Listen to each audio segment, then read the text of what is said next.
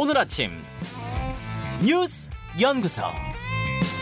오늘 아침 뉴스의 맥을 짚어드리는 시간 뉴스연구소 오늘도 두 분의 연구위원 함께합니다. CBS 조태임 기자, 뉴스톱 김준일 수석 에디터 어서 오십시오. 안녕하세요. 예, 첫 뉴스 어디로 갈까요? 윤 대통령 초당적 협력 당부. 어제 국회에서 윤석열 대통령의 새해 예산안에 네. 대한 시정 연설이 있었어요. 네, 대부분 조간에서 윤 대통령이 자세를 확 낮췄다, 먼저 손 내밀었다 이렇게 표현했는데 네.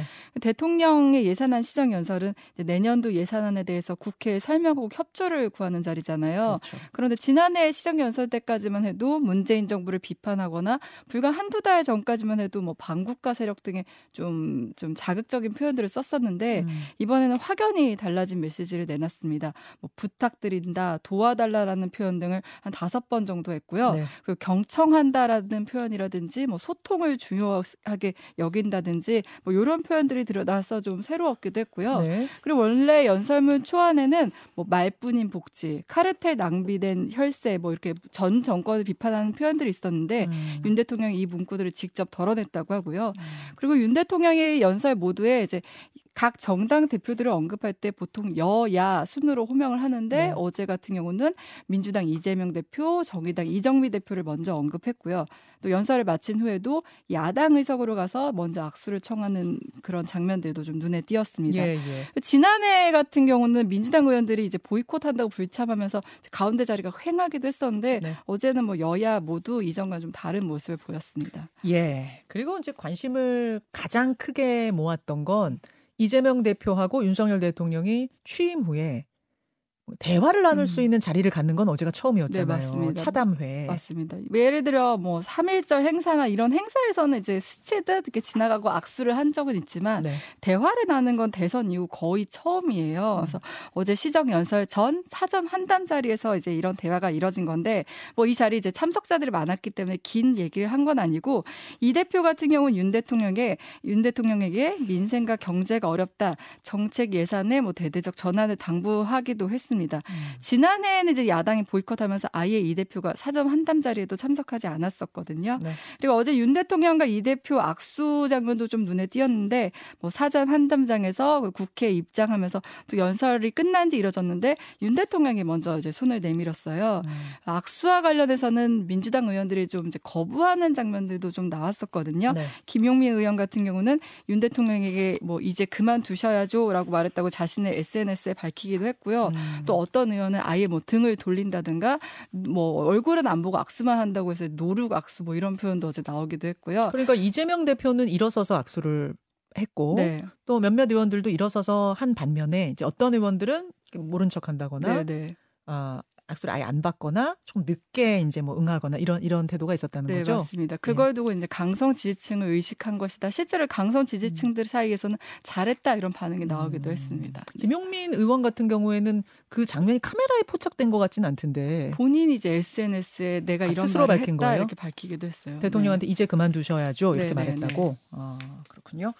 자 김준일 에디터. 예. 예. 어제 시정연설 또 여야의 만남 어떻게 보셨어요? 음, 대통령이 이제 뭐 본인이 변하겠다라는 시그널을 여러 개를 줬고, 뭐 쉽게 얘기하면은 뭐 맨입으로 할 수 있는 거, 말로 할 수 있는 건 다 했다. 뭐, 뭐 이런 느낌이었어요. 그러니까, 그러니까 사실 이게 뉴, 뉴스가 돼야 되나? 뭐 이런 느낌을 받으시는 분들도 있을 거예요. 음, 아니, 음, 대통령이.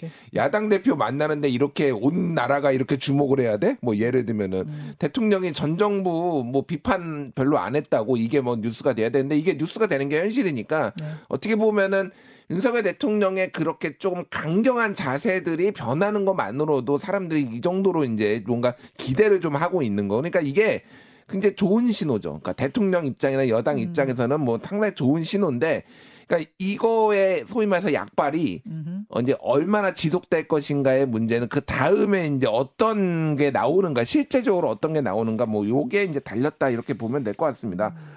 어제 이제 시정연설에서 눈에 띄었던 게 네. 이제 뭐 여러 가지 민생을 굉장히 강조를 해서 굉장히 많이 쓰면서 네. 생계급여 지급액 21만 3천 원 인상 뭐 기초 차상위 가구 대학 등록금 전액 지원 뭐 이런 것들이 이제 뭐 다 나왔단 말이에요. 네. 그러니까 당장 이준석 전 대표가 어제 이제 그 대학금 기초하고 차상위 전 그 가구한테 대학 등록금 무료 지원하니까 R&D 예산은 줄이고 대학 등록 등록금은 이거 음. 무료로 하는 게 이게 무슨 맥락이냐. 그러니까 지금은 대학 그 전체적으로 구조 조정을 해야 되는데 이렇게 하는 게 맞느냐 뭐 이런 식으로 얘기가 나왔다면 예, 예. 이게 실제 이제 무언가가 진행되기 시작하면은 기존에 해왔던 스탠스하고 상당히 이제 부딪히는 게 많을 거다. 당장 예산안과 관련해서 지금 민주당에서는 R&D 굉장히 삭감하고 있는 뭐 이런 거를 다시 바로잡겠다라고 하는데 이게 협치 기조 뭐 이런 것들이 잘 유지가 될 수 있을 것이며 음흠. 방송법하고 지금 노란봉투법 그러니까 하청이 원청에 대해서 지금 협상할 수 있게 하는 거 이거를 보장하는 거 파업할 수 있게 하는 거 이거 지금 거부권을 행사할 것이냐 말 것이냐 이런 걸로 그러니까 쉽게 얘기를 하면은 산 넘어 산입니다 지금. 그런 부분에 있어서도 정부 여당이 협치의 모드를 가동할 수 있을 것인가 요거를 이제 국민들은 볼 거예요. 네, 네. 그래서 어쨌든 지금 뭐 잘 모르시는 분들이 많는데 지금 감사원이 갑자기 뜬금없이 9.19 군사합의 북한하고 한 거 이거 지금 감사 들어갔어요. 어. 그러니까 이, 이게 지금 이 상황에서 왜 들어가지? 그게 그 감사 대상은 맞아? 근데 밑에 기관들은 다 그 따로 움직이고 있어요 지금. 음, 음. 윤석열 대통령이 뭐라고 말하든 뭐 홍범도 장군 흉상 이전도 하고 뭐 할 거는 다 하고 있거든요. 이를테면 박정훈 대령 기소도 하고 그러니까 그런 것까지 같이 이제 멈출 것이고 좀 유예될 것이냐 뭐 이런 것들을 같이 보겠죠. 그러니까. 네. 말뿐인 기조 전환이냐 음. 이게 이제 실제로 다른 것들까지 실행이 되는 기조 전환이냐 이 부분을 국민들이 주목할 것이다 이런 말씀. 아, 오늘 이 얘기는요. 어, 오늘 인터뷰가 정치인 인터뷰, 국직관 인터뷰 세 개가 준비되어 있는데 일단 혁신위의 인요한 위원장 인터뷰 준비되어 있고 민주당의 홍익표 원내대표 인터뷰 준비되어 있고 그리고 국민의힘 이준석 전 대표 인터뷰까지 다 준비가 돼 있거든요. 예, 다 평가들 각각의 평가 들어보죠. 다음으로 갑니다. 김포 의원 입법 속도전. 경기도 김포시를 서울시로 편입하는 문제를 놓고 어제 하루 종일 시끄러웠어요, 의도가. 네, 이게 뭐 내년 총선 앞두고 당장 표심에 영향 줄 수 있는 민감한 부분이기 때문일 텐데요. 국민의힘이 당론 추진한다고 밝힌 데 이어서 아예 이제 국회 입법을 추진한다고 했어요. 예. 그러니까 경기도 김포시를 서울시 김포구로 바꾸려면 두 가지 방법이 있는데 네. 하나는 행정안전부에서 정부 입법으로 발의하는 방법이 있고 그렇죠. 하나는 국회에서 의원 입법을 해야 되는데 정부 발의를 하려면 각 의회의 동의를 얻어야 하고 또 주민 음. 수렴 절차도 거쳐야 되기 때문에 시간이 오래 걸리고 뭐 네. 하나라도 틀어지면 안 됩니다. 네. 그래서 이제 국회 입법으로 하게 되는데 국회 입법은 일종의 탑다운 방식이라서 시간이 굉장히 짧게 걸리고 그렇다 보니 좀 간소하죠. 그래서 국회에서 이제 추진하겠다는 건데요. 그래서 지금 이제 김포와 비슷한 여건의 서울시와 인접한 데들 뭐 구리, 광명, 하남, 과천 이런 지역까지도 이제 당내에서는 편입 가능성이 거론되고 있습니다. 지금 고양시, 하남시 등은 국회의원은 민주당인데 시장은 국민의힘 소속이잖아요. 어, 그래서 그렇죠. 내년 총선 에서 이들 지역을 좀 탈환하겠다는 뜻도 있어 보이고요. 그런데 이제 국민의힘 내에서 처음으로 공개적으로 반대하는 목소리가 나오기도 했는데 반대는 누군가요? 김재섭 서울 도봉답 가- 당협위원장이 SNS를 통해서 네. 지금 있는 서울보다 잘 챙겨야 된다. 도봉 같은 경우도 어떻게 보면 서울의 외곽 지역이잖아요. 네. 이 외곽 같은 경우는 서울로서 차별은 다 받는데 혜택은 못 받고 있다. 이렇게 지적을 하기도 했습니다. 야, 어제 제가 유상범 의원하고 인터뷰를 했는데 이 김 일단 김포 음. 다른 곳 말고 김포를 서울에 편입시키겠다는 것에 대해서는 당의 의지가 상당히 강하다 그러더라고요. 그냥 한번 던져보는 정도가 음. 아니다라는 이야기를 했어요. 그러자 김포 쪽 부동산 상당히 들썩이기 시작했다면서요. 네, 지금 이제 부동산 커뮤니티 같은데 저도 이제 들어가 봤는데 실현 이거 실현 가능하냐 이런 질문도 굉장히 많고 매물을 내놨는데 어떻게 할까요? 걷어들여야 할까요? 뭐 이런 질문들도 있고 답변에도 서울에 편입되면 한 3억 원 오를 거다. 이제 걷어들여야 된다 이런 얘기들이 있었어요. 그리고 이제 실제로 부동산 실거래 어플에서는 네. 이 실시간 검색어 순위에서 광명시 철산, 뭐 김포시 고천읍 등이 그 전에는 100위 안에도 들지 않았는데 이 음. 검색어들이 상위 에 랭킹되기도 했습니다. 아, 완전 서울하고 근접한 곳들. 네네네. 네. 그래서 이제 그 관심을 볼 수 있고요. 근데 이제 전문가들은 이게 실제로 실현 가능해야지 집값에는 영향을 줄 것이다. 그리고 음. 지금 부동산에도 알아보면은 실제 집값의 변동은 현재는 지금 주고 있지 않다고 합니다. 자, 김준일 에디터. 김포시의 서울 편입 문제 음. 뭐 상당히 뜨거워지는 분위기예요. 네, 뜨거워지고 국민의힘 쪽 얘기 들어보면은 뭐 아 신의 한 수다. 야 음. 우리가 드디어 뭔가 당이 주도해서 뭔가 판을 바꾸는 뭐 이런 것들 약간 고양된 느낌까지 좀 받았어요. 제가 어. 몇몇 인사, 인사들 들어보면은 예. 그래서 지금 아까 얘기했지만은 이게 정부 입법이 있고 이제 국회 입법이 있는데 정부 입법은 어떻게 되냐면은 이거를 이제 그 주민 투표를 하거나 뭐 음. 이런 식으로 하면은 그거를 지자체에서 받아 가지고 그거를 행안부한테 건의를 하고 행안부가 음. 다시 이거를 해 가지고 뭐 이런 과정들이 있어요. 근데 이 국회 입법에 되면은 소위 말해서 지자체 의견이나 이런 게 필요가 없습니다. 그러니까 네. 행정부가 건의할 경우에는 이게 어, 김포시, 예. 그다음에 경기도, 서울시 의 지자체장이 다 동의를 해야 돼요. 다 동의를 다 해야 동의를 해야 돼요. 되는데 국회 입법으로 갈 경우에는 김포시 주민 의견 수렴만 하면 되더라고요. 의견 수렴만 해서 네. 그렇게 하는 거예요. 그러니까 이게 정, 좀 맞는 방법인지는 사실 좀 논란이 있을 수 있어요. 그러니까 김포시 의견만 들으면 이거를 서울에 넣, 넣는다고? 이러면 서울 시민들은 그러면은 이게 뭐 음. 화날 수도 있는 거예요. 사실 내, 내 의견도 안 듣고 왜 그래? 뭐 이게 경기도 의견도 안 듣고 뭐. 근데 어쨌든 법은 그렇게 돼 있다라는 거예요. 그래서 네. 이거는 결국 이제 국민의힘이 그 국회에서 발의를 하겠다라는 건 뭐냐면은 민주당 니들이 답을 해봐. 음. 우리는 이거에 이게 당론이 있거든. 음흠. 근데 니들은 어떻게 할 거야라는 건데 민주당이 지금 굉장히 곤혹스럽다. 일단 딜레마에 빠졌다.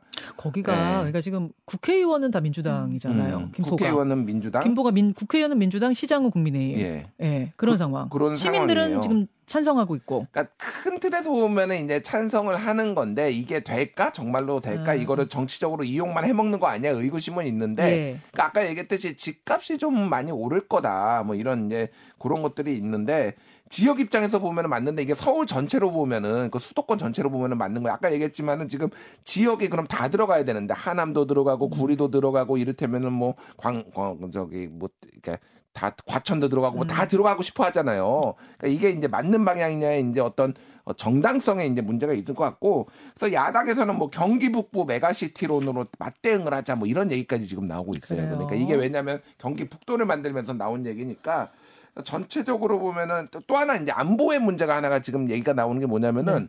이게 김포가 저쪽에 있잖아요. 저 임진강하고 맞닿아 있어요. 음. 그러면 이게 서울로 편입이 되면은 수도 서울이 휴전선하고 붙어 있게 됩니다. 음. 뭐, 뭐 이런 문제도 좀 복잡한 문제들이 여러 개가 있어서 현실화되기까지는 조금 뭐 있지만 어쨌든 어, 여당에서는 이거 드라이브를 걸겠다. 예, 이런 분위기.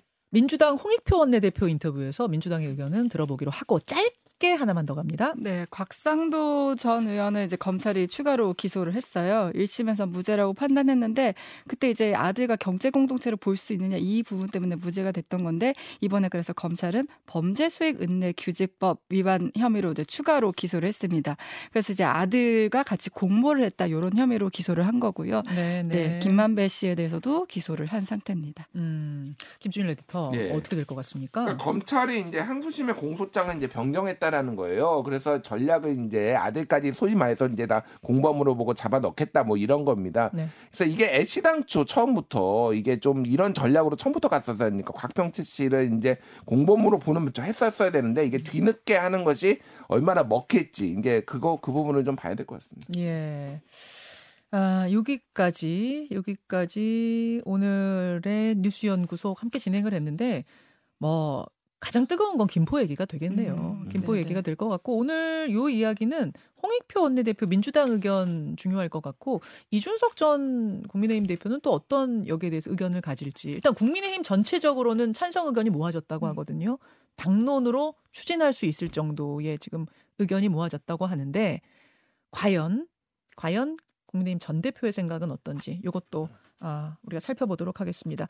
여러분의 의견 지금 많이 올라오고 있는데요. 어, 장깍꿍이네님은 서울 외곽도 발전에 신경을 어. 좀 써달라 이런 의견이 있는가 하면 김포 사는 분들께서는 어 찬성이다 좀 빨리 추진해달라 뭐 이런 의견도 있는 것 같습니다. 자, 여기까지 두 분 수고하셨습니다. 감사합니다. 김현정의 뉴스쇼는 시청자 여러분의 참여를 기다립니다. 구독과 좋아요, 댓글 잊지 않으셨죠? 알림 설정을 해두시면 평일 아침 7시 20분 실시간 라이브도 참여하실 수 있습니다.